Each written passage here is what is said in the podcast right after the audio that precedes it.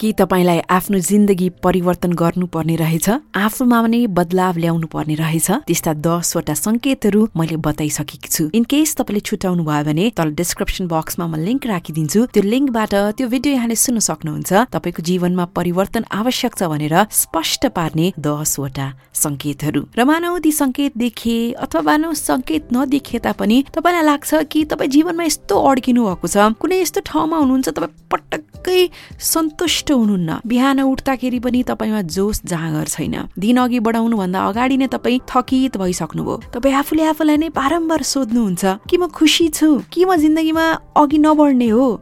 अथवा मैले जीवन साँच्चीकै परिवर्तन गर्नुपर्ने हो? अथवा म परिवर्तन गर्न चाहन्छु? भन्ने खालका सोचाइहरू आइरहन्छन् भनेदेखि तपाईँलाई म यस्ता कुराहरू भन्न चाहन्छु। तपाईँले त्यो सुनेर आफूलाई र आफ्नो जीवनलाई परिवर्तन गर्न सक्नुहुन्छ। सो यो चाहिँ एकदम ठुलो कुरा गर्न आँटिएको होइन। साधारण कुरा गर्न आँटिएको हो। राम्रोसँग सुन्नुभयो जीवनमा अवलम्बन गर्नुभयो भने तपाईँलाई फलदायी हुन सक्छ। सो सबैभन्दा पहिला कुरा त तपाईँले के याद गर्नुहोस् भने नि तपाईँले कुनै एउटा बिउ रोप्नुहुन्छ। होइन त्यसबाट केही त फल छ तर तपाईँ हरेक दिन त्यसलाई खोतलेर हेर्नुहुन्छ त्यो कत्रो भयो कति ठुलो भयो के हुँदैछ भनेर। इनकेस हरेक दिन खोतलेर हेर्नुभयो भने त त्यो बढ्दै बढ्दैन। त्यसैले तपाईँले पनि सुरुमा चाहिँ आफूलाई के चाहिँ स्पष्ट पार्नु पर्यो आफै नै के कुरामा कन्भिन्स्ड हुनु पर्यो भने म जीवनमा परिवर्तनको बीज रोप्दैछु। अझ सफल हुन र सन्तुष्ट हुनको लागि परिवर्तन आवश्यक छ तर बीज रोपेपछि जसरी त्यसलाई स्याहार सुसार चाहिन्छ मलजल गर्नुपर्ने हुन्छ।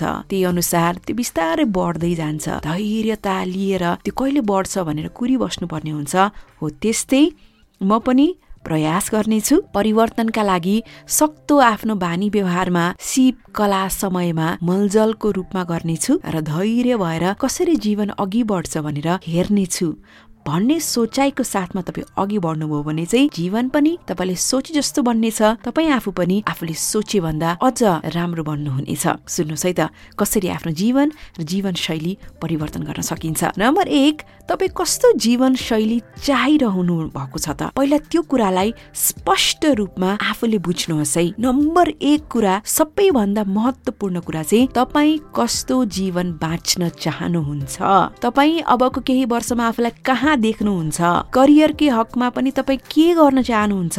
सो त्यो कुरा पहिला स्पष्ट हुन पर्यो। कोही पहाडको टुप्पोमा गएर तपस्या गर्न चाहन्छन् मानव। कोही आफ्नो करियरमा एकदमै माथि पुग्न चाहन्छन्। कोही करियरमा ब्रेक लगाएर यता पारिवारिक सुख शान्ति चाहन्छन्। हरेकका आफ्ना सपना हुन्छन् हरेकका आफ्ना चाहना हुन्छन् कसैलाई हामी जज नगरौँ। तर तपाईँको हकमा तपाईँको सपना के? त्यो अत्यन्तै व्यक्तिगत कुरा हो। तपाईँ आफ्नो सपना आफै रोज्नुहोस्। तपाईँ कहाँ देख्न चाहनुहुन्छ? त्यहाँ पुगेपछि आफूलाई कस्तो महसुस गर्नुहुनेछ? त्यो प्राप्त गर्न तपाईँसँग कति समय बाँकी छ वा कति समय लाग्छ एक पछि अर्को गर्दै आफ्नो डायरीमा लेख्नुहोस्। साँच्ची लेख्नुहोस् है यो महत्त्वपूर्ण कुरा छ। मनमा नै गनगन गरेर केही हुनेवाला छैन। डायरीमा स्पष्ट तरिकाले मैले माथि भनेका सबै कुराहरू एक पछि अर्को गर्दै मन खोलेर लेख्नुहोस्। नम्बर दुई अब तपाईँले त्यो माथि भनेका कुराहरू प्राप्त गर्न आफ्नो जीवनशैलीमा के के बदलाव ल्याउन आवश्यक छ। अब सत्य तथ्य कुराहरू तपाईँको एउटा जीवनशैली बाँचिरहनु भएको छ। तर त्यो जीवनशैलीमा तपाईँले कस्ता बदलाव ल्याउनु पर्यो जसको कारण तपाईँ नम्बर वान पोइन्टमा भनेका कुराहरू प्राप्त गर्न चाहनुहुन्छ। मानव कुनै जब छ। त्यो जबले तपाईँलाई महिनै पछि स्यालेरी चाहिँ दिइरहेको छ। तर त्यो जब गरेर तपाईँको करियर कहीँ पुग्नेवाला छैन।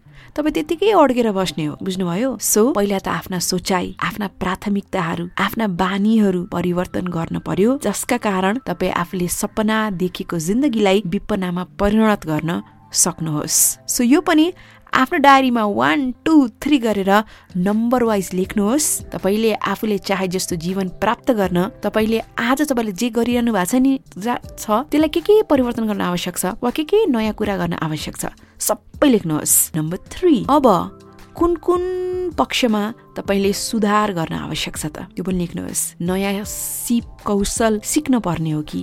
नयाँ जब अप्लाई गर्नुपर्ने हो कि? अझ बढी कन्फिडेन्ट हुनुपर्ने हो कि? के गर्नुपर्छ त? आर्थिक रूपमा अझ सबल हुनुपर्ने हो कि? कहीँबाट ऋण लिनुपर्ने हो कि? अथवा के के हुन सक्छ त्यो तपाईँलाई मात्रै थाहा छ भन्नै सक्दिनँ। सो के के क्षेत्रमा तपाईँले सुधार गर्न पर्यो? तपाईँ अघि बढ्न सक्नुहोस् जीवनमा बदलाव सुन्दर बदलावहरू ल्याउन सक्नुहोस्। एक पछि अर्को गरिदियो पनि खोइ खोइ खोइ सबै लेख्नुहोस्। नम्बर चार। अब नम्बर चारमा चाहिँ जुन नम्बर तिनमा तपाईँले लेख्नुभयो नि कुन कुन क्षेत्रमा तपाईँले सुधार गर्नुपर्छ भनेर त्यसमा पनि अझ त्यसलाई पनि व्याख्या गरेर लेख्नुहोस् कि। मतलब तपाईँ अब तपाईँ नयाँ सिप सिक्नुहुन्छ अरे। सो त्यो सिप सिक्ने भने के हो त? कन्फिडेन्स बढाउनु चाहनुहुन्छ अरे। कसरी कन्फिडेन्स बढाउने? मेबी कुनै ट्रेनिङहरू लिने हो कि? मेबी युट्युबमा अझ कन्फिडेन्सका भिडियोहरू बढी हेर्ने हो कि? मेबी तपाईँ लेख्न मन पराउनुहुन्छ भने अन्य लेखकहरूलाई आज पढ्न थाल्ने हो कि? कसरी राम्रो लेख्न सकिन्छ भन्ने कति ब्लगहरू आउँछन् भिडियो भ्लगहरू आउँछन् त्यो भ्लग हेर्ने हो कि? आदि इत्यादि कुराहरूलाई व्याख्या गरेर यो पनि तपाईँले आफ्नो डायरीमा लेख्नुहोस्। लेख्नुहोस् है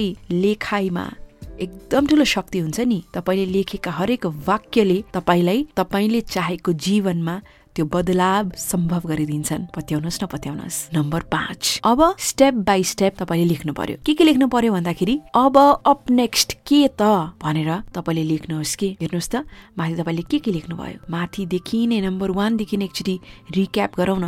तपाईँ कस्तो खालको जीवनशैली चाहनुहुन्छ त्यो लेख्नुभयो। तपाईँले के के नयाँ गर्नुपर्ने हुन्छ त्यो लेख्नुभयो। तपाईँले कुन कुन क्षेत्रमा अझ सुधार गर्नुपर्ने हुन्छ त्यो लेख्नुभयो। त्यो कुन कुन क्षेत्रलाई पनि अझ व्याख्या गर्नुभयो त्यो सुधार कसरी सम्भव छ? र अब पाँचमा तपाईँले लेख्नुहोस्। त्यो कुरा प्राप्त गर्नको लागि कति पैसा खर्च हुन्छ होला कति समय लाग्छ होला अथवा कहीँ तपाईँले ठाउँ नै मुभ गर्नुपर्छ होला एउटा म्याप जस्तो कि तपाईँले बनाउन नबिर्सनुहोस्। अथवा कतिपय अवस्थामा त्यहाँ कति बाधाहरू आउलान् कतिपय ट्रेनिङ गर्नको लागि तपाईँलाई पैसै नपुग्ला आदि इत्यादि कुराहरू पनि तपाईँले सबै त्यसलाई स्पष्ट पारेर लेख्नुभयो भने दुई दिनपछि पढ्दा वा दुई महिनापछि पढ्दाखेरि आफू कसरी जीवन परिवर्तन गरिरहनु भएको छ ठ्याक्कै आइडिया हुन्छ। अब नम्बर छ तर्फ लागौँ। जति जति टाइम अघि बढ्दै जान्छ तपाईँको कन्फिडेन्स बढ्दै आउँछ तपाईँ केस गम्भीर हुनुहुन्छ भने। तपाईँलाई आइडियाहरू अझै बढ्दै आउँछन्। सो त्यो पनि लेख्नुहोस् कि। जुन जुन कुराहरू छुटपुट भएका थिए माथि ती सबै कुराहरू लेख्नुहोस्। अझ बढी आइडियाहरू कहिले काहीँ जति सोच्यो उति आइडिया आउँदै जान्छ।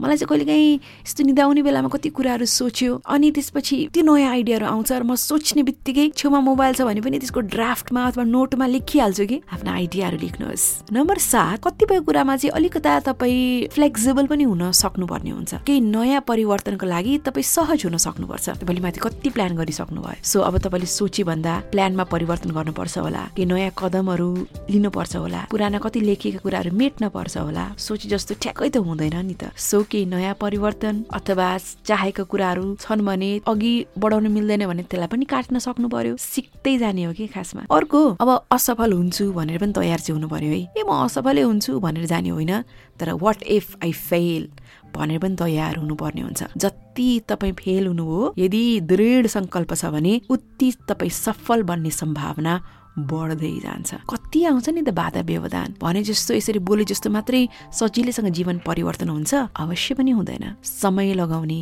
मेहनत लगाउने आफूले के के लगानी गर्नुपर्छ सबै लगानी गर्ने। तर पनि यदि म फेल भएँ भने उठ्छु भनेर आफूले आफूलाई तयार गर्न पर्यो। सेकेन्ड लास्टमा अघि बढिरहनका लागि दृढ सङ्कल्प मैले माथि भनिहालेँ। डिटर्मिनेसन डेडिकेसन एन्ड स्टबननेस भन्छ कि? एकदम दृढ हुनु पर्यो समर्पित हुनु पर्यो। र जिद्दी स्वभावको हुनु पर्यो। अनि मान्छेले चाहेको कुरा प्राप्त गर्छ। होइन? मैले सोचे जस्तो भएन। म अर्को बाटो चेन्ज गर्छु भने पनि कहीँ पनि पुगिन्न तर यति समर्पित छन् आफ्नो लक्ष्यमा। यति जिद्दी छन् उनी त्यो लक्ष्य प्राप्ति गर्न। र यति दृढ सङ्कल्प लिएर उनी अघि बढिरहेका छन् भनेदेखि ती जो पनि उनी हुन् उनले आफ्नो सफलता प्राप्ति गर्छन्। त्यो उनी तपाईँ पनि बन्न सक्नुहुन्छ। लास्टमा आँटिलो हुनैपर्छ। किन आँटिलो भने? कहिलेकाहीँ फेरि पढ्न जानुपर्ने हुन्छ कलेज जोइन गर्नुपर्ने हुन्छ। मेरो उमेर कति भइसक्यो म किन कलेज जाउँ? भन्नुभयो भने त सायद त्यो परिवर्तन सम्भव नहोला। कहिलेकाहीँ गरिरहेको जब छोड्नुपर्ने हुनसक्छ। कहिलेकाहीँ नयाँ बिजनेस सुरु गर्नुपर्ने हुन्छ। त्यो बेलामा आँट त आउँदैन नि। आँट नआइसकेपछि त कसरी जीवन परिवर्तन हुन्छ त? जीवन परिवर्तन आफूले सोचे जस्तो जीवन बाँच्ने हो भने आँटिलो त साहसिलो त हुनैपर्छ हेर्नुहोस्। हरेक कुरा जीवन जीवनमा पाउनुहुन्छ नि त्यसको लागि कुनै न कुनै मूल्य चुकाउनै पर्ने हुन्छ। एकदम फिट हुन चाहनुहुन्छ भने एकदम मोटोपनले गर्दाखेरि स्यास्या फ्या भएको छ। प्रेसर बढ्यो डायबिटिज देखियो। अब स्वस्थ जीवन बाँच्न चाहनुहुन्छ भने त दस बजीसम्म सुतेर हुन्न होला। बिहान उठेर मर्निङ वक जानुपर्छ होला। निन्द्रा त न आठ नौ बजीसम्मको निन्द्रा त गुमाउनु पर्छ होला। सो हरेक कुरा प्राप्त गर्नको लागि के गुमाउनु पर्छ भन्ने कुरा चाहिँ तपाईँले याद गर्नुपर्छ। सो मेरो आवाज सुनिरहनु भएको माई डियर फ्रेन्ड यो कुरालाई फेरि दोहोऱ्याएर सुन्नुहोस्। नम्बर एक यदि साँच्चीकै गम्भीर हुनुहुन्छ सुन्यो बिर्सियो सकियो होइन?